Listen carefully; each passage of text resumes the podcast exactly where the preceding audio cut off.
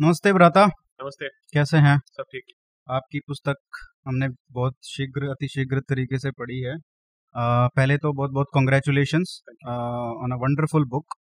बहुत मज़ा आया पढ़ के और बहुत लोगों को काफ़ी कुछ सीखने को मिलेगा, आ, क्योंकि अभी हमको दो भाग में ये हम करने वाले हैं बातचीत। आ, तो इसमें दो, एक मोस्टली कॉलोनियलिटी उपनिवेशवाद पे बात करेंगे और दूसरा आ, सभ्यता, दो इश्यूज़ पे बात करेंगे। तो इसको दो भागों में बांटेंगे, एक एक घंटे के दो पार्ट्स रहेंगे।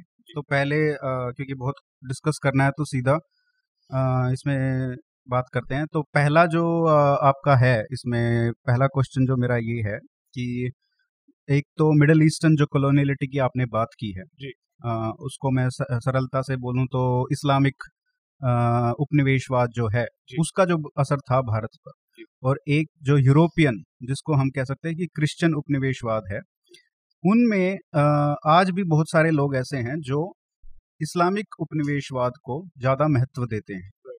लेकिन आपका ये तर्क है इस पुस्तक में कि यूरोपियन जो उपनिवेशवाद है उसका कहीं ना कहीं हमारे ऊपर उन उस, उसका ज़्यादा विनाशकारी आ, असर हुआ है जी।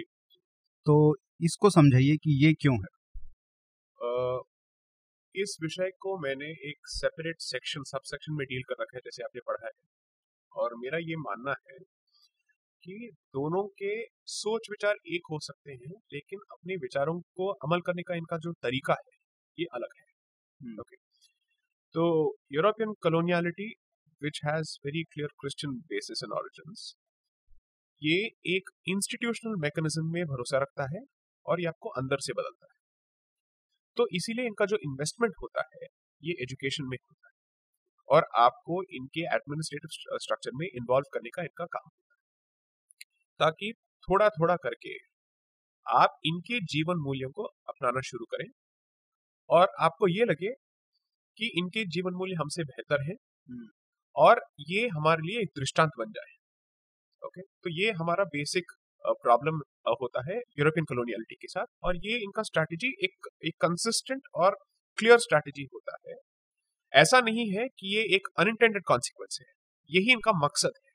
ओके, तो Therefore, मैंने ये इसमें बोल रखा है दैट आप इसको पहचानना सीखिए, क्योंकि आपको पता नहीं है कि आपने इनके जीवन मूल्य को कब अपनाया और आपने इसको अपना मानना शुरू कर दिया है।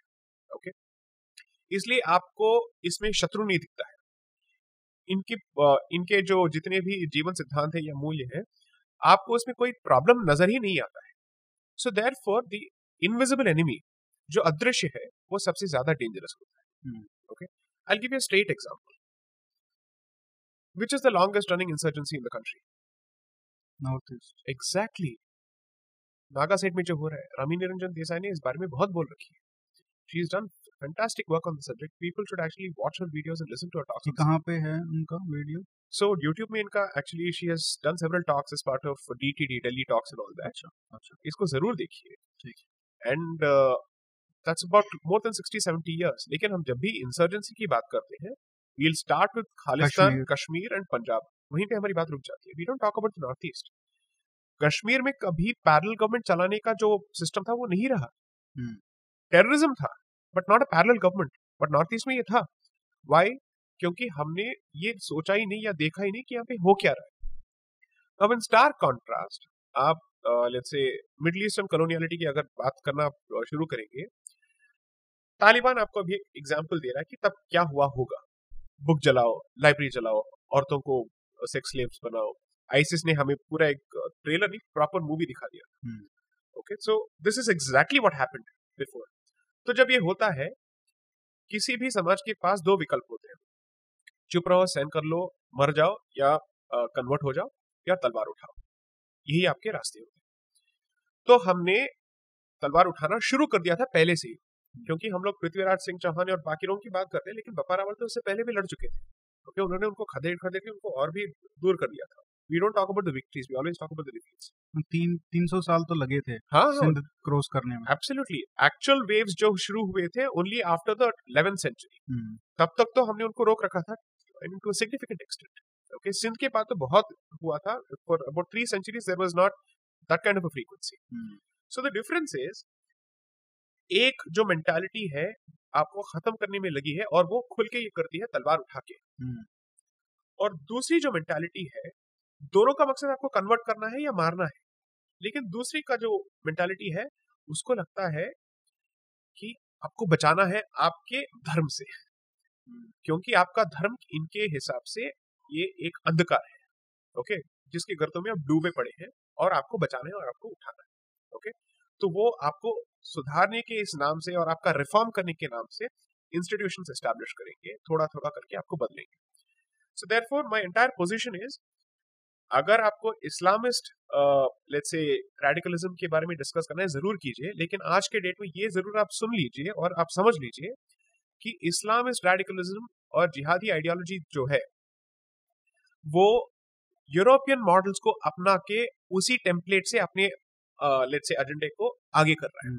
So for a simple reason, अब आप uh, जितने भी अमेरिकन इस्लामिस्ट हैं uh, जो कैर में हैं या फिर any of the citizen lab, ये लैब वो लैब एंड ऑल दैट और डाइवर्सिटी लैब जो भी है वहाँ पे, उन्होंने यूरोपियन मॉडल्स को पूरी तरह से अपना के उन सैनिटाइज्ड वेज से अपने uh, पूरे आइडियोलॉजी को एडवांस करना शुरू किया है।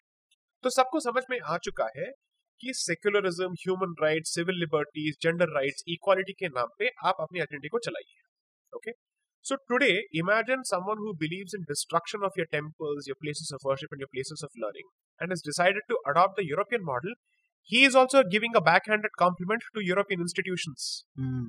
Okay, so therefore it is extremely important to understand कि आज आपको इस्लामिक इन्वेजन ऑफ इंडिया के बारे में रोकने से कौन बात कर रहा है?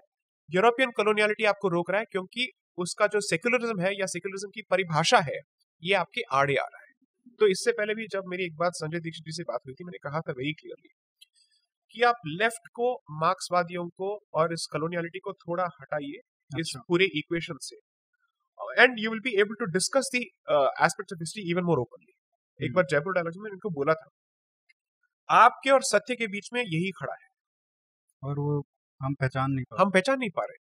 ये आपको अपने भूत को एक्सेस करने से रोक रहा है। You are not able to access your past, क्योंकि आपके दिमाग में एक फिल्टर बैठ चुका है। hmm. okay? और आपने इसको यूनिवर्सल वैल्यूज का दर्जा दे दिया है। यूनिवर्सलिज्म का जो भूत आपके सर पे चढ़ा है आज तक वो उतरा नहीं है, क्योंकि आपके एजुकेशन सिस्टम ने उसको अच्छे से आपको ड्रिल कर दिया है। hmm. okay? कि हर समाज में, हर देश में, हर कल्चर में, हर संस्कृति में, हर सभ्यता में एक ही तरह के मापदंड होते हैं। उसका जो स्रोत होता है वो एक ही होता है, नहीं होता है। कल्चर का एक्सपीरियंस अलग होता है, हर सोसाइटी का एक्सपीरियंस अलग होता है। तो प्रॉब्लम ये होता है जब ये स्टेटमेंट हम देते हैं तो वो मॉरल रिलेटिविज्म की बात कर लेते हैं। सब्जेक्टिविटी और मॉरल रिलेटिविज्म के बीच का अंतर ये अभी तक समझ में समझ नहीं पा रहे, तो इनको इमीडिएटली आर्ग्यूमेंट आएगा, अच्छा hmm. तो कल आप इसके बेसिस पे अनटचेबिलिटी को भी जस्टिफाई कर देंगे, आप सती प्रथा को भी जस्टिफाई कर देंगे, आप डाउरी मैकेनिज्म्स को भी जस्टिफाई कर देंगे। यही आता है, यही सीधा आता है। इनको बात समझ में नहीं आ रही है। हम उन सारी चीजों को जस्टिफाई करने की बात नहीं कर रहे हैं। इनको लगता है ये सारे जितने भी तर्क और आर्ग्यूमेंट्स हम पेश कर रहे हैं किसी भी हालत में वर्णाश्रम सिस्टम को फिर से लाने की कोशिश कर रहे हैं। इनके दिमाग में यही बैठा है, hmm. जिसके वजह से वो हमारे एक्चुअल इश्यू को समझ नहीं पा रहे। यूनिवर्सल वैल्यूज अगर हो सकते हैं, अगर उसकी पॉसिबिलिटी है, मेरा सिर्फ ये पोजीशन है, ये कोई गोरा बैठ के अपने आप डिस्कस नहीं कर सकता या डिसाइड नहीं कर सकता है हमसे बात किए बगैर। hmm. अगर एक यूनिवर्सल स्टैंडर्ड एस्टैब्लिश होगा, हमारे साथ बातचीत करके हमारे विचारों को नजर में रख के उसके बाद ही बनेगा। You can't say that one particular society will decide what constitutes universal for everyone. I will go a step further, मैंने ये भी इसमें बोल रखा है, हर सोसाइटी अपने वैल्यूज को यूनिवर्सल करने की कोशिश करती है, बिल्कुल, लेकिन डिफरेंस ये है कि आप उन वैल्यूज को बाकियों पे थोपने के लिए क्या करते हैं। Okay hmm. okay? यूरोप अपने वैल्यूज पे इतना भरोसा करता है कि वो उसको थोपने के लिए आगे बढ़ चुका था from the fifteenth century onwards. So land conquer करना तो एक था ही, लेकिन आपके जीवन पद्धति, प्रणाली और आपके मूल्यों को पूरी तरह से वेस्टर्नाइज एंड क्रिश्चियनाइज स्पेसिफिकली करने की इनकी मकसद थी। That's what they wanted to do, because every society not only has universal values, it also has an idea of who is the outsider. लेकिन वो आप किस लिए करते हैं? एक्सेस रोकने के लिए, कि आप अंदर नहीं आएंगे। इनका डेफिनेशन है, अगर आप अंदर आएंगे हमारे हो जाएंगे और हम आपके अंदर आएंगे, in the sense we will enter your territories and will convert you into us. So the entire society has to be converted in that mould. So which is why colonial consciousness को या coloniality को पहचानना बहुत जरूरी है. And बहुत सारे लोगों के मन में ये है कि ये पोस्ट मॉडर्निज्म की पैदाइश है, ये पोस्ट कॉलोनियलिज्म की पैदाइश है. It's exactly the opposite. That's what the literature says. So तो इसमें यही कह सकते हैं कि जो इस्लामिक उपनिवेशवाद है जी वो आ, सिर्फ आ, लैंड अक्यूपाई करता है या मार काट के आ, आपके आपके जीवन को या आपको कन्वर्ट कर लेता है. प्रॉपर्टी एंड वॉर बूटी.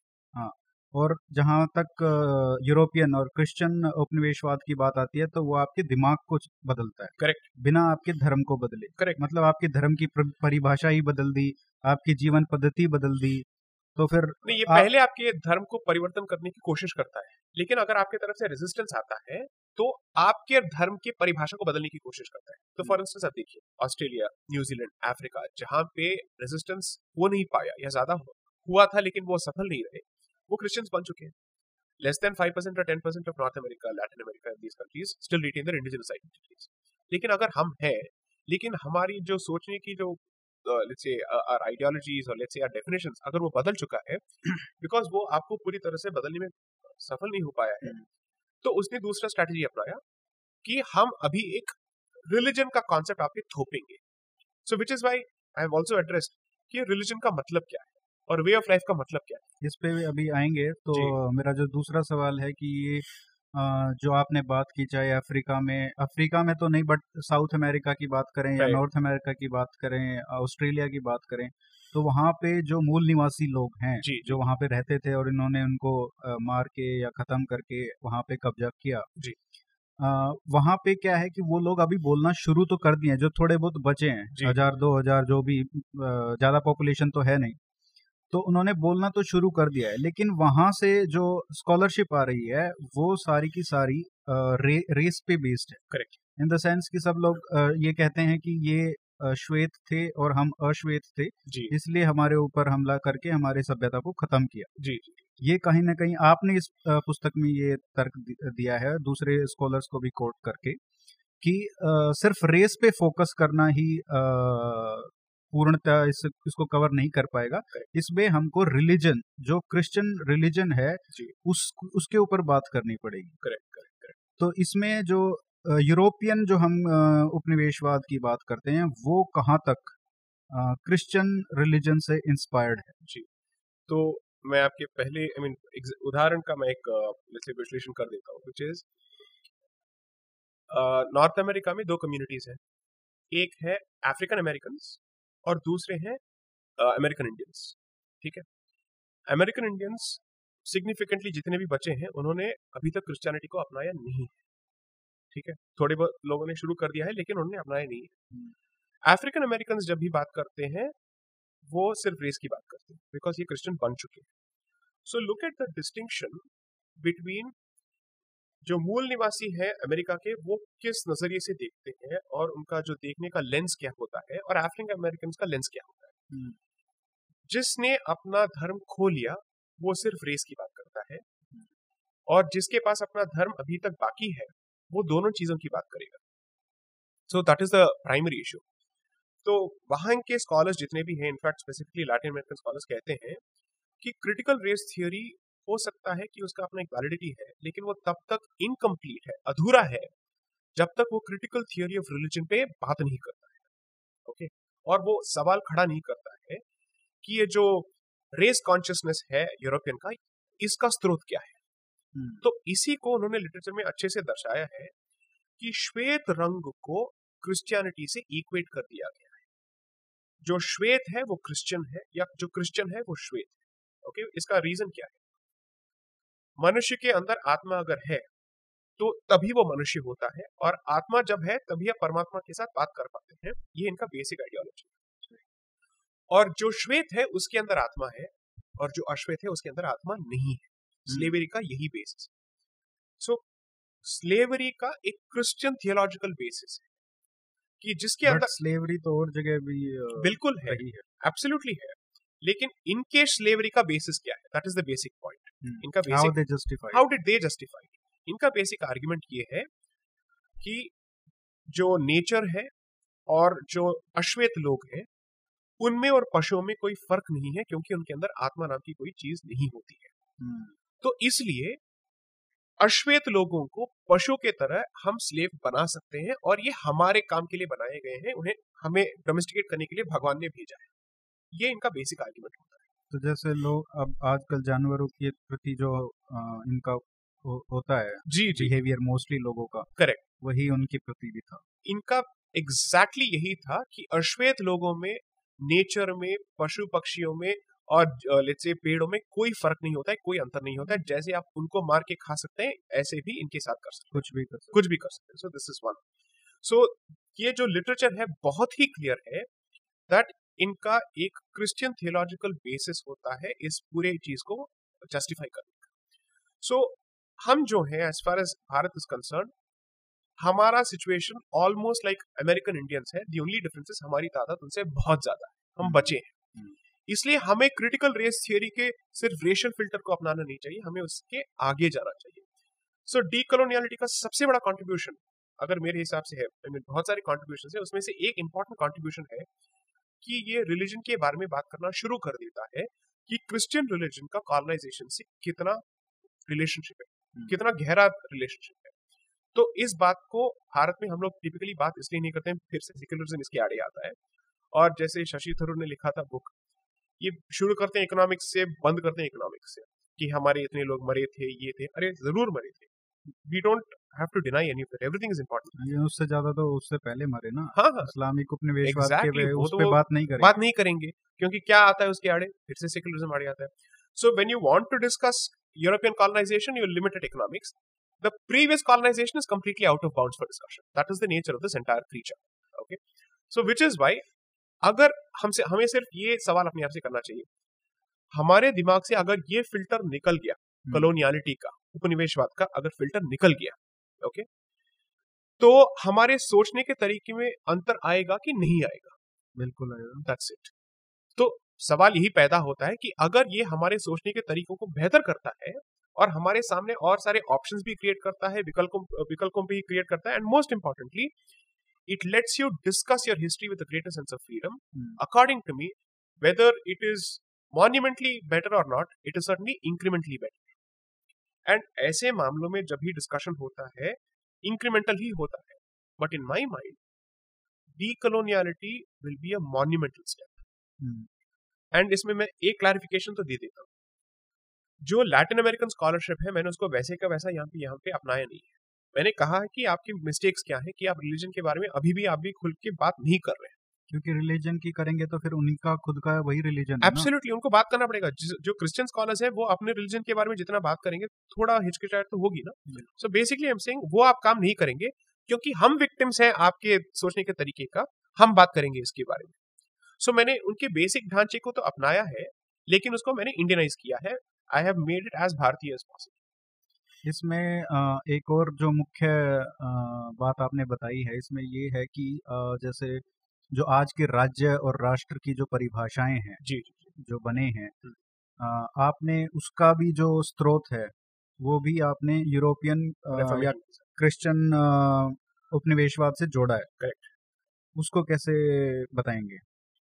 सो so, Uh, आजकल ये बहुत चर्चा, क्योंकि ये आजकल एक तरीके से कह सकते हैं कि सबने पूरे पूरे विश्व में सब मान चुके हैं इसको। जी जी जी कि नेशन स्टेट नेशन स्टेट का एक कॉन्सेप्ट जो है वो हर जगह पे हो चुका है। अभी सिविलाइजेशन स्टेट की बात फिर से छिड़ गई है only because of let's say China and India, Turkey, थोड़ा बहुत टर्की के बारे में बात हो रही है, अभी भारत की बात शुरू हो गई। तो द थिंग इज, एक फैशनेबल ट्रेंड को अपना के उसको बजवर्ड में रिड्यूस करना एक चीज होता है लेकिन उसके जितनी भी परतें हैं उसको ठीक से समझना इम्पोर्टेंट होता है। तो मैंने ये कहा है कि नेशन स्टेट अगर हम नहीं है तो हम क्यों नहीं है और इसका ओरिजिन क्या है, और अगर हम ये नहीं है तो हम क्या है।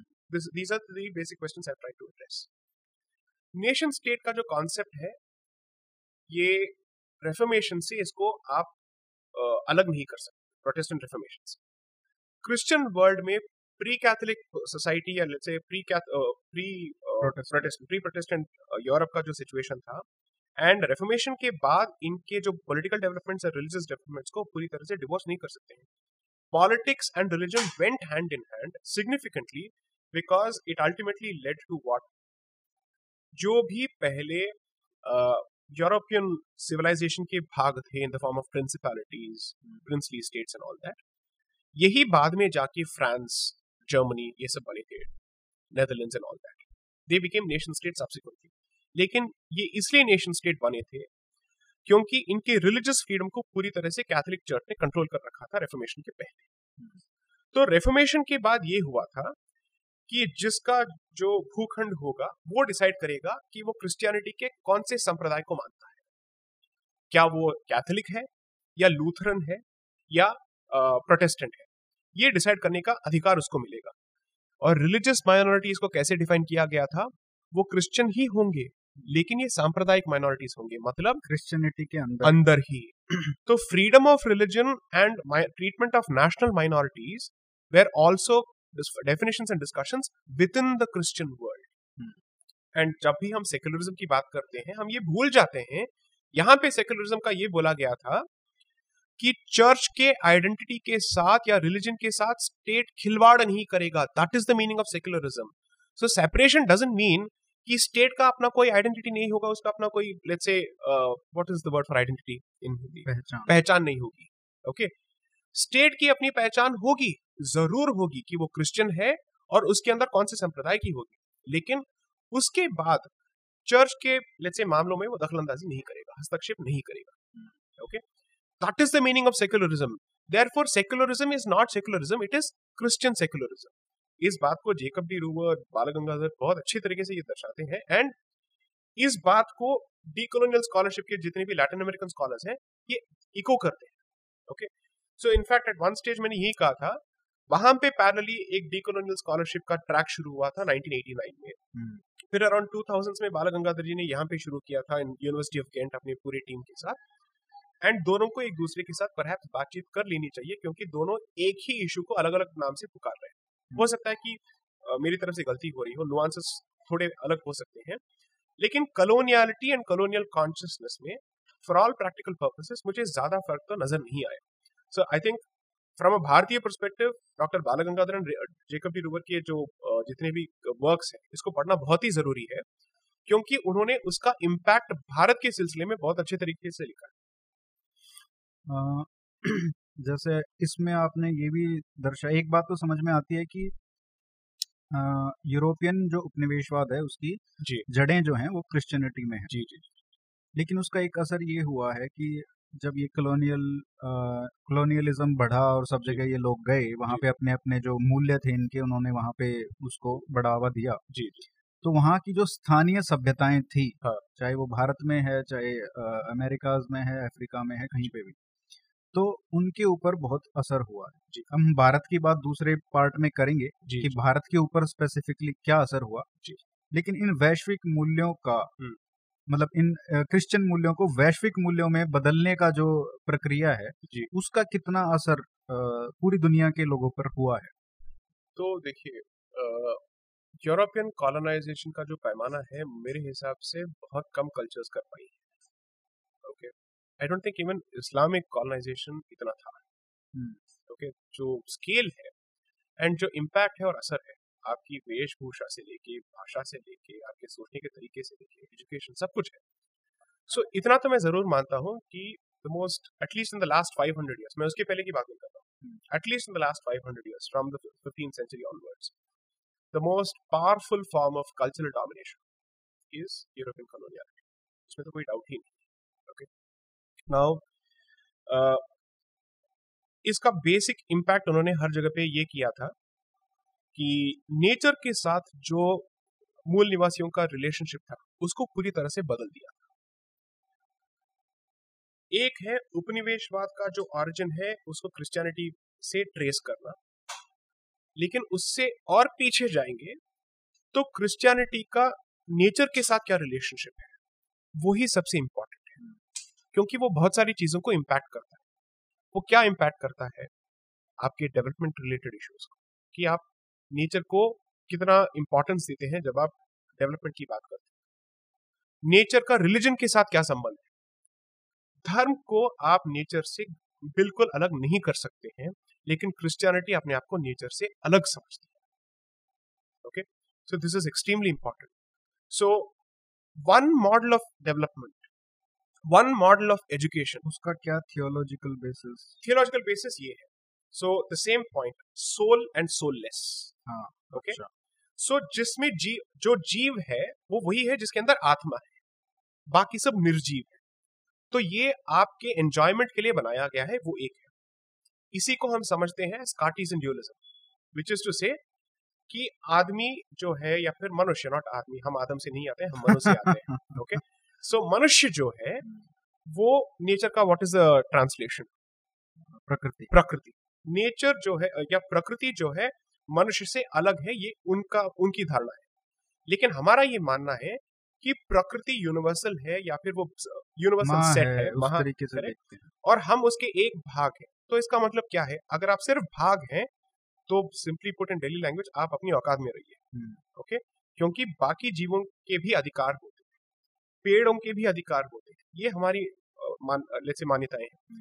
इसलिए आपने हर एलिमेंट को डेफाई किया, अग्नि को, जल को, हर चीज को आपने डेफाई किया. आप इसको धरती माँ कहते हैं. सो so, हम आकाशवाणी में भरोसा कर सकते हैं लेकिन हम धरती माँ के लेट्स से संतान. That is the difference. We are not the people of the sky, we are the people of the land. Okay so ये डिस्टिंक्शन बहुत ही इंपॉर्टेंट है.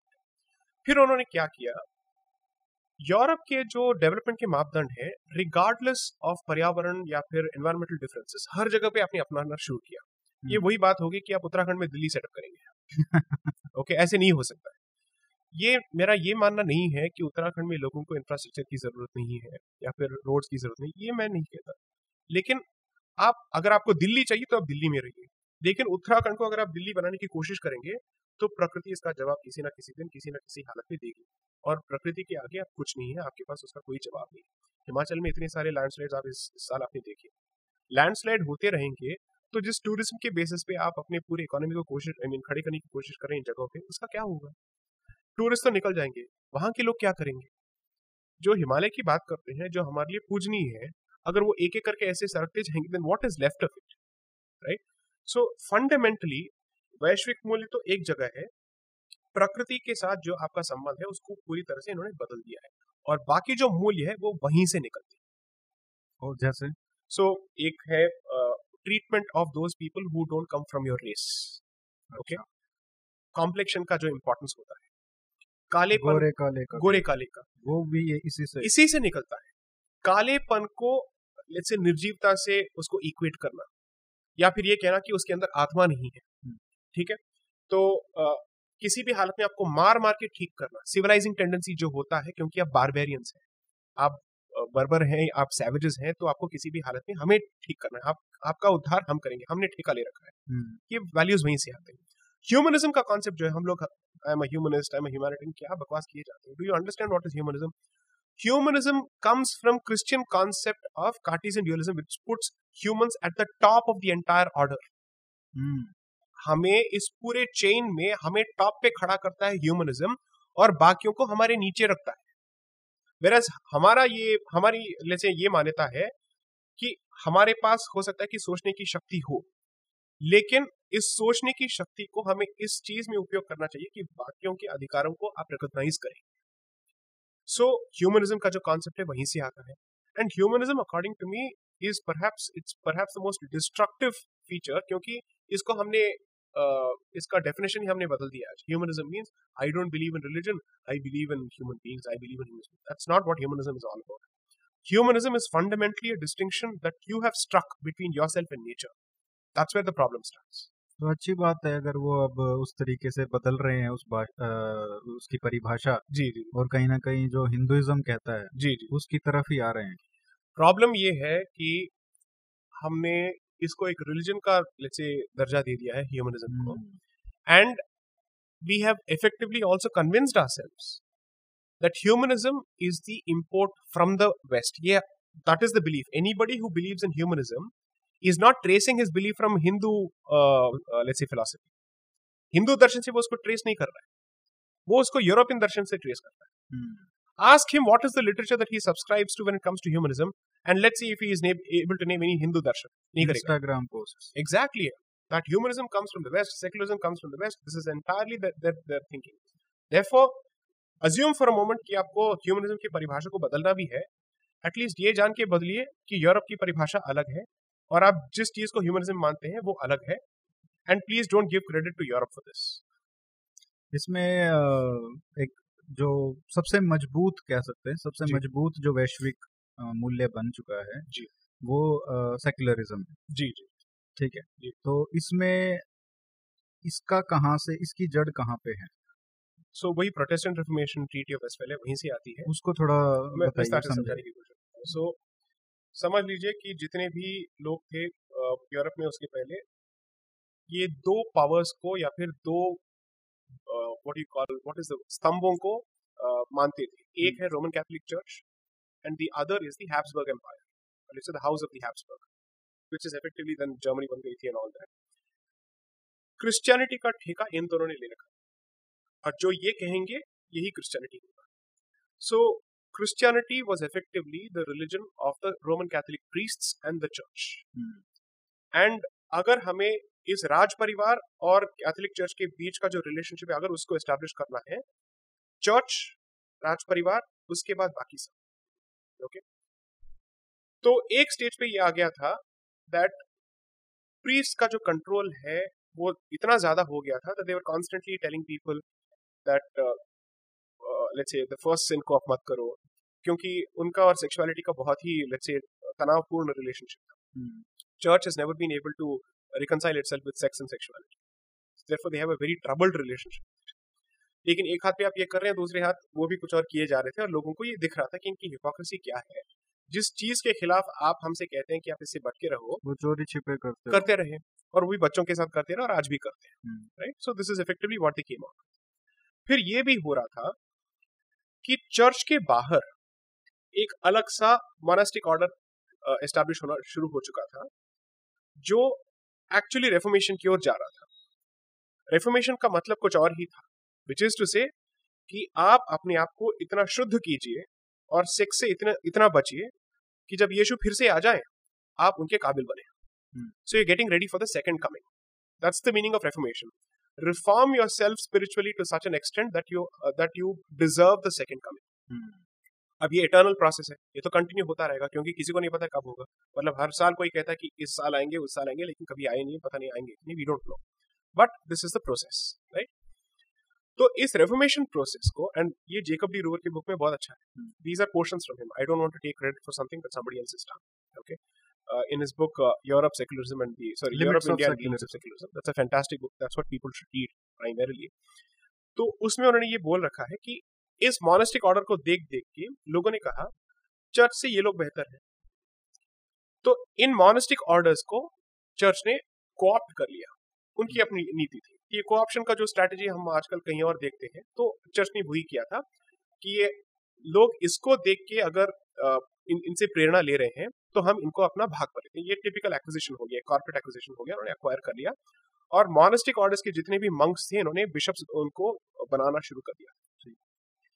बट अनफॉर्चुनेटली जो टाइड स्प्रेड हो रहा था एंटी चर्च के खिलाफ एंड एंटी कैथोलिक चर्च के खिलाफ वो ज्यादा हो चुका था, because the stories of lecherous monks, gluttonous monks, let's say sexually perverted monks, ये बहुत सारा हो चुका था। I mean priest so to speak. At that stage is when Martin Luther King and Calvin they effectively committed it, and इन्होंने reformation काम करना शुरू किया कि पोप की अथॉरिटी को पूरी तरह से खत्म करना पड़ेगा वरना ये हमारी जिंदगी को बर्बाद कर देंगे, एंड क्रिश्चियनिटी को ये पूरी तरह से रिलीजन ऑफ प्रीस्ट्स बना देंगे। hmm. पंडितों के खिलाफ या प्रीस्ट के खिलाफ जो घृणा है ये वहीं से शुरू होती है। hmm. और इसी को उन्होंने बाकी जगह पे इंपोर्ट किया था, सिर्फ भारत में नहीं है। जब भारत की बात होगी हम बात तो उसका एक और इम्प्लीकेशन, एब्सोल्युटली सीधा इम्प्लीकेशन, एंटी क्लेरिकल सेंटिमेंट जो है या फिर प्रीस्ट क्लास के खिलाफ जो सेंटिमेंट है और यहूदियों के खिलाफ जो सेंटिमेंट है ये वहीं से शुरू होता है। Because even in Orthodox Judaism और original Judaism, priests का अपना एक रोल है। hmm. So अगर आप बाइबल में देखेंगे, the synagogues and all of these are called as dens of corruption and all that. Hmm. That's how uh, Jesus is seen as uh, what uh, referring to them. और ये लकड़ी लेके जाते हैं, उनको मारते हैं and all that. That's what is the reference. So priestly class के खिलाफ जो घृणा है ये Reformation का एक सीधा product है। बच्चा है उसका, not even some let's say uh, होता नहीं है, सीधा direct product ही है। hmm. तो उस सेंटिमेंट को वो आगे करते गए, and at one stage reformation had spread in several parts of Europe, and दोनों बीच ग्रुप्स के बीच में पहले एक ट्रीटी हुआ था around I think fifteen fifty five, the treaty of Augsburg की समझौता कर लेते हैं. एंड रोमन कैथोलिक चर्च ने ये कह दिया था कि हम uh, दो व्हाट इज दिस डिनोमिनेशन या संप्रदाय को रिकॉग्नाइज uh, करेंगे. एक है Roman Catholic church and the other is Protestantism. But उन्होंने तब भी सॉरी लूथरनिज्म को एक्चुअली रिकॉग्नाइज किया था, they did not recognise Calvinism. होते होते finally after the thirty year war जब ट्रीटी ऑफ वेस्टफालिया आता है तब तीनों डिनोमिनेशंस को ऑफिशियल डिनोमिनेशंस ऑफ क्रिश्चियनिटी का दर्जा दिया जाता है. Lutheranism, Calvinism and Roman Catholicism, तीनों को दिया जाता है. एंड ये कहा जाता है कि जितने भी यूरोप के स्टेट्स हैं और जिनके जितने भी राज परिवार हैं उनके पास अभी ये अधिकार होगा कि आप अपने टेरिटरी के लिए इन तीनों डिनोमिनेशन से जिसका भी चुनाव करेंगे ये अधिकार आपका होगा. रोमन कैथोलिक चर्च इसके साथ हस्तक्षेप नहीं कर सकता. So therefore the concept of a nation state and the concept of a denominational identity effectively went hand in hand. So this is the meaning of the separation, and in, in strictly speaking you should call it separation of the Roman Catholic Church from the state. Hmm. It's not just the church. Or uh, Jack uh, Roover, right? Or Jacob de Roover. Jacob de Roover. जी. So जब मैंने वो पुस्तक पढ़ी थी तो सबसे बड़ा रेवलेशन उसमें ये था कि जो हम मानते हैं कि एक सिर्फ जो क्रिश्चियनिटी में चर्च और स्टेट को सेपरेट करने का जो मूवमेंट है जी जी जी उसका पुश कहीं ना कहीं रिफॉर्मर से आ रहा था जी. लेकिन उसमें उन्होंने ये भी बताया कि जो प्रीस्ट क्लास थी वो खुद ये चाहती थी कि ये सेपरेशन हो, क्योंकि ये जो सेपरेशन है ये आज का नहीं है, पंद्रह सौ पंद्रहवीं शताब्दी में नहीं था, ये शुरू से ही Correct. जब क्रिश्चियनिटी बना था तब से ही ये सेपरेशन है Correct. और वो उसको रियफर्म कर रहे थे. Correct correct. बाइबल के दो स्पेसिफिक वर्सेस को उन्होंने उठा के समझाया है that you have something called as the two kingdoms, the theory of two kingdoms और the doctrine of two kingdoms. That is the worthly sorry worldly kingdom, the other is the spiritual kingdom. And जो worldly kingdom है उसके राजा होंगे राजा, और जो spiritual uh, kingdom के जो राजा है वो भगवान होंगे, और भगवान और लोगों के बीच में खड़े हैं प्रीस्ट्स hmm. जो इन, इनका मार्ग जो है प्रशस्त करेंगे. That is the basic assumption. So secularism का जो पूरा ऑरिजिन जो है, अगर कोई कहते हैं कि नहीं इसके नॉन थियोलॉजिकल ऑरिजिन हो सकते हैं, नहीं, it comes directly from the Bible. And this is not something that is said only by Jacob D Roover. इतने सारे रेफरेंसेस उन्होंने दे रखे हैं with the biblical quotes and with the uh, let's say formulation of those theories from the horse's mouth. At least the people who are doing all this, exactly the leading the revolution, unke to sun lo bhai. Exactly, matlab reformers khud keh rahe the. हाँ. So in fact uh, Martin Luther King ke pure work ko unhone usme uh, translate karke uska ek extract dal rakha hai ki iska basis kya hai. मतलब पंद्रहवीं शताब्दी और सोलहवीं शताब्दी में लोगों ने ये कह दिया है कि इसका बेसिस बाइबल से आता है, और आज हम कह रहे हैं नहीं नहीं इसका एक अलग बेसिस बनाएंगे, वैश्विक बेसिस बनाएंगे जिसका क्रिश्चियनिटी के साथ कोई. अगर आपको बनाना है ठीक है, तो आप ये तो मान ये तो सवाल अपने आप से कर लीजिए दैट धार्मिक फिलॉसफी में separation of the place of worship from the state का कॉन्सेप्ट है या नहीं. बात वहां से शुरू होनी चाहिए. धर्म इसकी लेट्स से परमिशन देता है कि नहीं, आपने ये सवाल कभी पूछा ही नहीं है. आपने सबसे पहले ये किया कि सेक्युलरिज्म को एक दृष्टांत मान लिया और फिर उसको जस्टिफाई करने के लिए आप धर्म की परिभाषा चेंज कर रहे हैं. तो बेसिकली यही हो रहा है ना कि उनकी तो आपने मान लिया, उसको आपने अपने उस मूल्य को अपना लिया. Correct, correct. और फिर आप ये सोच रहे हैं कि मैं अपने धर्म को उनके मूल्यों के थ्रू कैसे चलाऊं. Exactly. अब ये एक इंफीरियरिटी कॉम्प्लेक्स है क्योंकि आप ये मानने के लिए तैयार नहीं है कि आपके जो मापदंड है या जिन मूल्यों को आप मानते हैं वो बाहर के हैं. ओके, तो आप अपनी सहूलियत के हिसाब से आप धर्म की परिभाषा और अपने रिलीजन को पूरी तरह से आप चेंज करने की कोशिश कर रहे हैं. अगर कॉन्फिडेंस है एंड अगर आप सच में स्वतंत्र होना चाहते हैं और अपने तंत्रों के साथ जीना चाहते हैं या उसके बेसिस पे जीना चाहते हैं, तो ये बेसिक सवाल मूल सवाल मूल प्रश्न तो कीजिए कि हम इसमें भरोसा करते हैं या नहीं करते हैं, एंड हमारे लिए धर्म और राज्य और राष्ट्र के बीच का रिलेशनशिप क्या है, इसके सिद्धांत क्या है, ये डिस्कशन कहाँ पे हो रहा है. अब ये क्या करेंगे, हमारे फिलोसफीज को भी लेंगे और उसको सेक्युलरिज्म के ढांचे में किसी भी हालत में फोर्स फिट करने की कोशिश करेंगे, ये प्रूफ करने के लिए कि this is the end goal, ये डेस्टिनेशन है जो सबके लिए आइडियल है. किसी भी हालत में हमारे जितने भी सिद्धांत है उसको उस डायरेक्शन में आप फोर्स करते जाइए. मतलब लंबा आदमी है, चारपाई छोटी है तो पैर काट काट the head to fit the hat, period. ये करेंगे. हाँ, तो ये that is the problem with coloniality कि आप मानने के लिए तैयार नहीं है कि आपका बेसिक ढांचा जो है यूरोपियन है. मान लो इस बात को, पूरी दुनिया मान रही है. आप अंग्रेजी में बात कर रहे हैं मैक्सिमम, इससे ज्यादा प्रूफ और क्या चाहिए आपको. आप अपनी मातृभाषा में ठीक से एक सेंटेंस बिना इंग्लिश का इस्तेमाल किए बात कर पाते हैं क्या? बिल्कुल। इसमें एक बात जो ये आती है, इसमें ये कहते हैं कि जो आज का सेक्युलरिज्म है जी, जो आज बात करते हैं पंथ निरपेक्षता की, जी, जी, मैं धर्म निरपेक्ष तो नहीं बोलूंगा जी, तो ये आर्ग्यूमेंट दिया जाता है कि इसमें दिक्कत क्या है। अगर सभी जो पंथ हैं, चाहे क्रिश्चियनिटी है, हिंदुइज्म है या इस्लाम है, ये लोग बोलते हैं कि सबको बराबर का अधिकार होना चाहिए जी, जी। अगर आप गवर्नमेंट में हो तो सबको इक्वल ट्रीट करो। Correct correct. मुझे उसमें प्रिंसिपली प्रॉब्लम नहीं नजर आता, लेकिन एक ये सवाल मेरे लिए अधूरा लगता है। टेली भाई, सबको इक्वल ट्रीट करने के लिए क्या आपको अपनी आइडेंटिटी को छोड़ना पड़ेगा?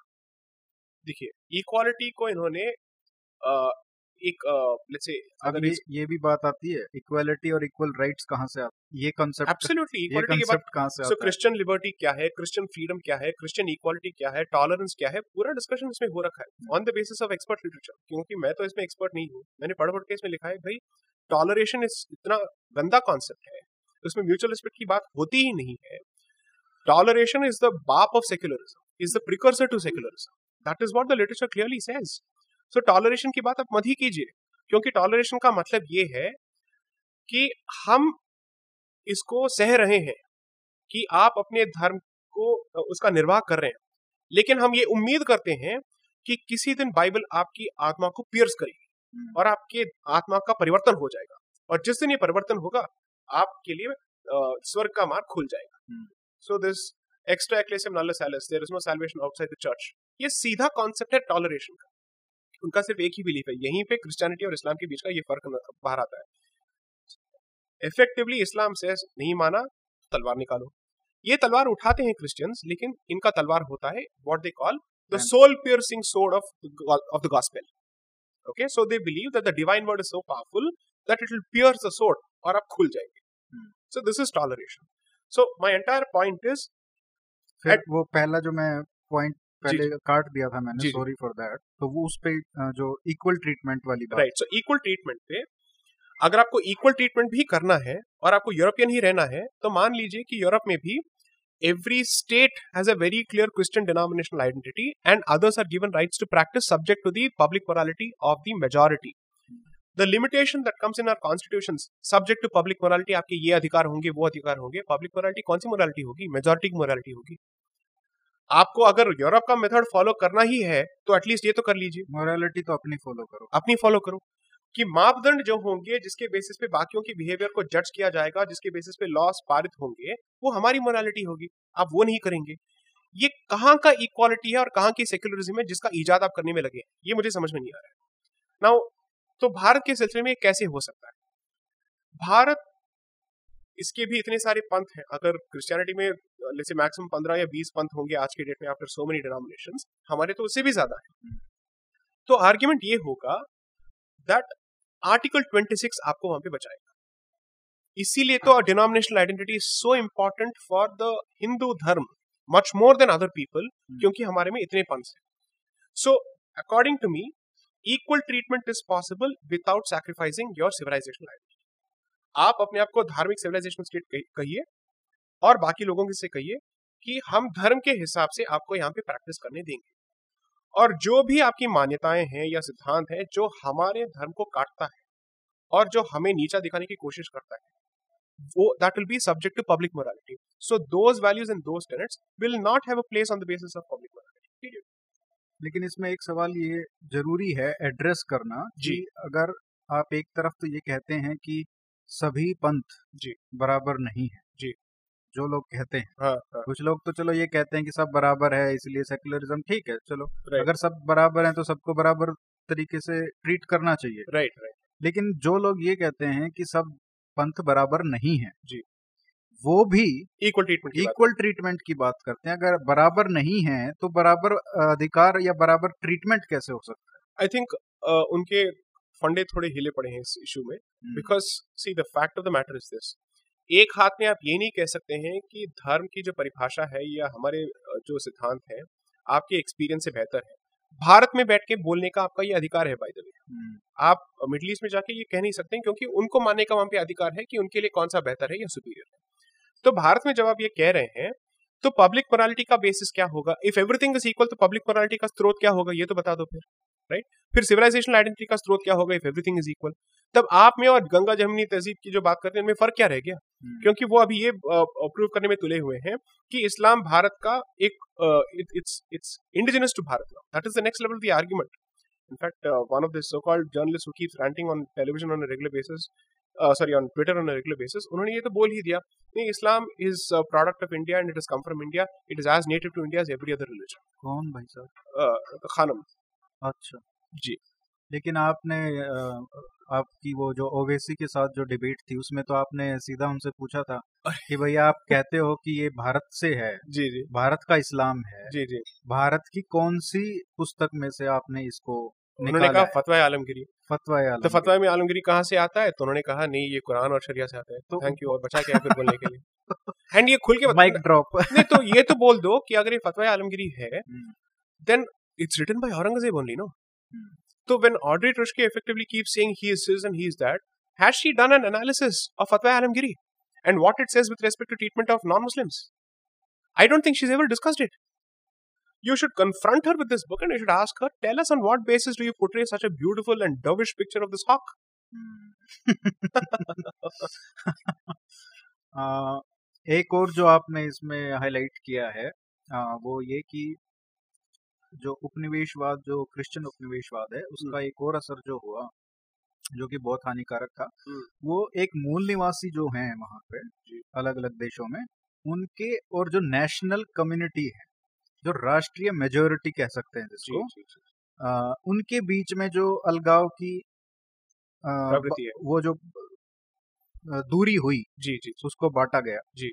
अब वो उन देशों में तो ठीक है जहाँ पे Uh, जो national community imported European communities थे, ठीक है, वहां से आए थे, बाहर से आए, तो वो डिफरेंस समझ में आता है कि आप मूल निवासी हो, हम बाहर से आए हैं, Correct. हम नेशनल मेजोरिटी में बेशक हैं लेकिन आप मूल निवासी हो. Correct. जब भारत की बात आती है तो कुछ लोगों को मूल निवासी बोला जाता है. Correct. और बाकी जो अपर कास्ट है या और लोग हैं उनको नेशनल मेजोरिटी बोला जाता है. Correct. Correct. तो ये भारत में आ, और ये भारत में तो हम बात करेंगे लेकिन बाहर भी, जी जी, कितना इस इसको कैसे देखते हो कि किस तरीके से असर हुआ है इसका? देखिए, इस इशू को बिना भारत को डिस्कस किए थोड़ा इसके इसके जो मुश्किल है क्योंकि और जगह हाँ, बचा नहीं बचा नहीं है. ओके, तो मैं इसको एक छोटा सा जवाब देके छोड़ देता हूँ for the next section which is, देखिए, सबसे पहली बात यह है कि ट्राइब का जो कॉन्सेप्ट है ये यूरोपियन ने इन्वेंट किया था. जैसे कास्ट का एक कॉन्सेप्ट है, ट्राइब को भी इन्होंने इन्वेंट किया था. उसी डेफिनेशंस के आधार पे जितने भी इंटरनेशनल कन्वेंशंस बने थे वो बने हैं मोस्टली. उसके दो हज़ार और दो हज़ार सात की जितने भी हैं थोड़े बहुत बेहतर है लेकिन वो भी पूरी तरह से कंप्लीट नहीं है क्योंकि वहाँ पे वो क्रिश्चियन मिशनरीज का जो रोल होता है ट्राइबल्स को कन्वर्ट करने का, उसको एड्रेस ही नहीं करता. और मैंने बुक में ये बोल रखा hmm. कि आप कहते हैं कि नेशनल कम्युनिटीज जो है ट्राइबल्स के साथ छेड़छाड़ नहीं करेंगे, लेकिन आपने सीधा ये नहीं कहा कि क्रिश्चियन मिशनरीज का भी अधिकार नहीं है कि जाके आप उनके जीवन प्रणाली को बदलें या धर्म परिवर्तन का करें. ये तो कहीं कहीं तक नहीं है. एक भी इंटरनेशनल इंस्ट्रूमेंट पे इस पे कोई चर्चा नहीं होती है. दो हज़ार सात में भी नहीं हुई है. So even the most progressive, the most broad and the most comprehensive document that speaks of the rights of indigenous peoples, even that doesn't do anything as far as the right of preserving their religion, preserving their faith system, preserving their way of life is concerned. क्योंकि आपने कहा हम उनके reservations को वैसे ही छोड़ देंगे, hmm. उनके पर्यावरण के साथ कोई छेड़छाड़ नहीं करेंगे. अगर उनसे कोई लेट्स से रिसोर्स लेते हैं जिससे आईपीआर कुछ निकलता है तो उनके साथ बेनिफिट शेयरिंग का कॉन्सेप्ट होगा. अरे ये सब ठीक है, but what about their religion, what about their faith system? You don't talk about what your कमिशनरीज constantly do about it.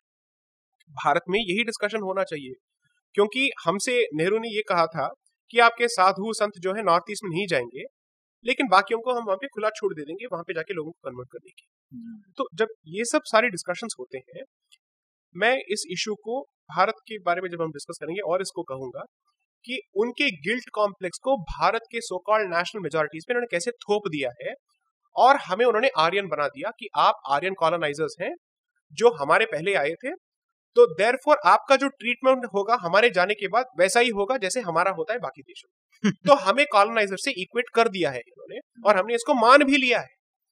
No attempt on the part of the Indian state to say ये definition और ये मापदंड हम पे लागू मत कीजिए कि हम कॉलोनाइजर्स नहीं है, हम इन्वेडर्स नहीं है. आप हैं लेकिन आपको आप हमारे साथ please don't compare with us, that's a position we haven't taken so far. In fact this discussion can't be had without a reference to the Aryan invasion theory.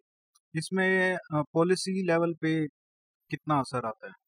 सीधा पॉलिसी लेवल पे फर्स्ट ऑफ ऑल आप tribes को बाकी communities के साथ कितना आप protect करना चाहते हैं, एंड ट्राइब्स को आप हमेशा रिलीजियस माइनॉरिटीज के साथ आप इक्वेट क्यों करते हैं. See whenever you have a discussion about tribes, so Dalit, Adivasi and religious minorities, ये क्या कॉन्सेप्ट हुआ? If Dalits and tribes are getting reservation it's only because of their Hindu identity, तो आप इनको रिलीजियस माइनॉरिटीज के साथ क्यों इक्वेट कर रहे हैं? Could they have got reservation under the existing system without them having an Hindu identity? Not possible. लेकिन अगर हम बात करें, अगर जिनको बहुजन बोला जाता है, बहुजन इसलिए बोला जाता है क्योंकि they are majority, right right, ठीक बात है, राइट. लेकिन अगर वो मेजोरिटी में है तो फिर माइनॉरिटी राइट्स तो दूसरे बदल गए ना. Exactly the point. मतलब आप इसको इतना कॉन्फ्लिक्ट करते हैं. See the point is first of all numerically they are not in the minority, so first of all they shouldn't be equal to the religious minorities. But when you equate them with religious minorities, आपने दिमाग में ये बिठाना शुरू कर दिया कि वो हमारे धर्म के नहीं है और वो हमारे धर्म के परिपेक्ष से बाहर आते हैं. सो so, ये एक प्रॉपर एजेंडा बन चुका है, एंड किसी भी डिस्पेंसेशन ने इस बात पे कोई सवाल नहीं खड़ा किया है. आप उनके जीवन प्रणाली को बचाइए, लेकिन वो हो सकता है without treating them as religious minorities. You will treat them as just another panth within the Hindu let's say ocean, so to speak. Aren't there any number of Hindu sampradayas which are actually numerical minority? तो इनमें और उनमें क्या फर्क रह गया? Not a difference. The only difference is ये civilisation के बाहर या लेट्स से सिटी और विलेज के बाहर ये जंगलों में रहते हैं या पहाड़ों में रहते हैं, therefore they will need special protection. All that is understood. That would be consistent with our own treatment of let's say tribal communities. I won't I don't want to call them tribal communities. क्या नाम होगा? जनजाति कहें उनको? जनजाति तो फिर tribal tribal ही हो गया. तो ट्रांसलेशन ही होगा. Under let's say the Sanskrit treatment they are called the panchamas. पंचमा इसलिए कहते हैं क्योंकि वो चतुर्वर्ण सिस्टम के बाहर है. चतुर्वर्ण सिस्टम आप नहीं वहीं पे लागू कर सकते हैं जहां पे विलेज और सिटी के रूल्स लागू होते हैं. लेकिन अगर ये जंगलों की बात होती है या पहाड़ों की बात होती है, उसको माना जाता है panchama, which is outside the chaturvarna category. That is our treatment of it. And I will go a step further. जो भी सो कॉल्ड ट्राइबल आइडेंटिटीज हैं, समझ लेते हैं कि हम पांच हजार साल से हम इनको त्रासित किए जा रहे हैं, ये किए जा रहे हैं, वो किए जा रहे हैं, लेकिन अब भी इनके इतने सारे पॉपुलेशन बचे हैं. Twenty two lakhs in Madhya Pradesh alone, largest state with the uh, largest uh, tribal population by the way abhi tak hai. Would that have been possible if Hinduism believed in converting them? Humne abhi tak unko jeevit rakha. Tribal populations ko puri tarah se convert karke ya fir unko apne ghar se beghar karna to Europe mein hua hai, Australia mein hua hai, Africa mein hua hai, Latin America mein hua hai. Aur uh, ye baat kuch log dekh ke kahenge ki uh, Christian और जो Islamic उपनिवेशवाद वाले हैं वो भी यही कहते हैं कि हमने आप अगर हम आपके ऊपर अत्याचार करते तो क्या आप जिंदा रहते. लेकिन इसमें हमको ये अंतर देखना पड़ेगा कि आज भी ट्राइबल वैसे ही जी रहे हैं, वैसे ही जीवन जी रहे हैं, जैसे, जैसे उनके दिमाग को भी बदला नहीं, उनके मारा भी नहीं, कोई वो भी नहीं. Correct correct. तो ये बहुत इम्पोर्टेंट डिफरेंशिएशन है. करेक्ट. चलिए, ये तो पहला भाग था. दूसरे भाग में हम बात करेंगे कि किस तरीके से जो उपनिवेशवाद है उसने भारत पर असर डाला है और क्या क्या हानियां हुई हैं. ब्रेक के बाद. जी.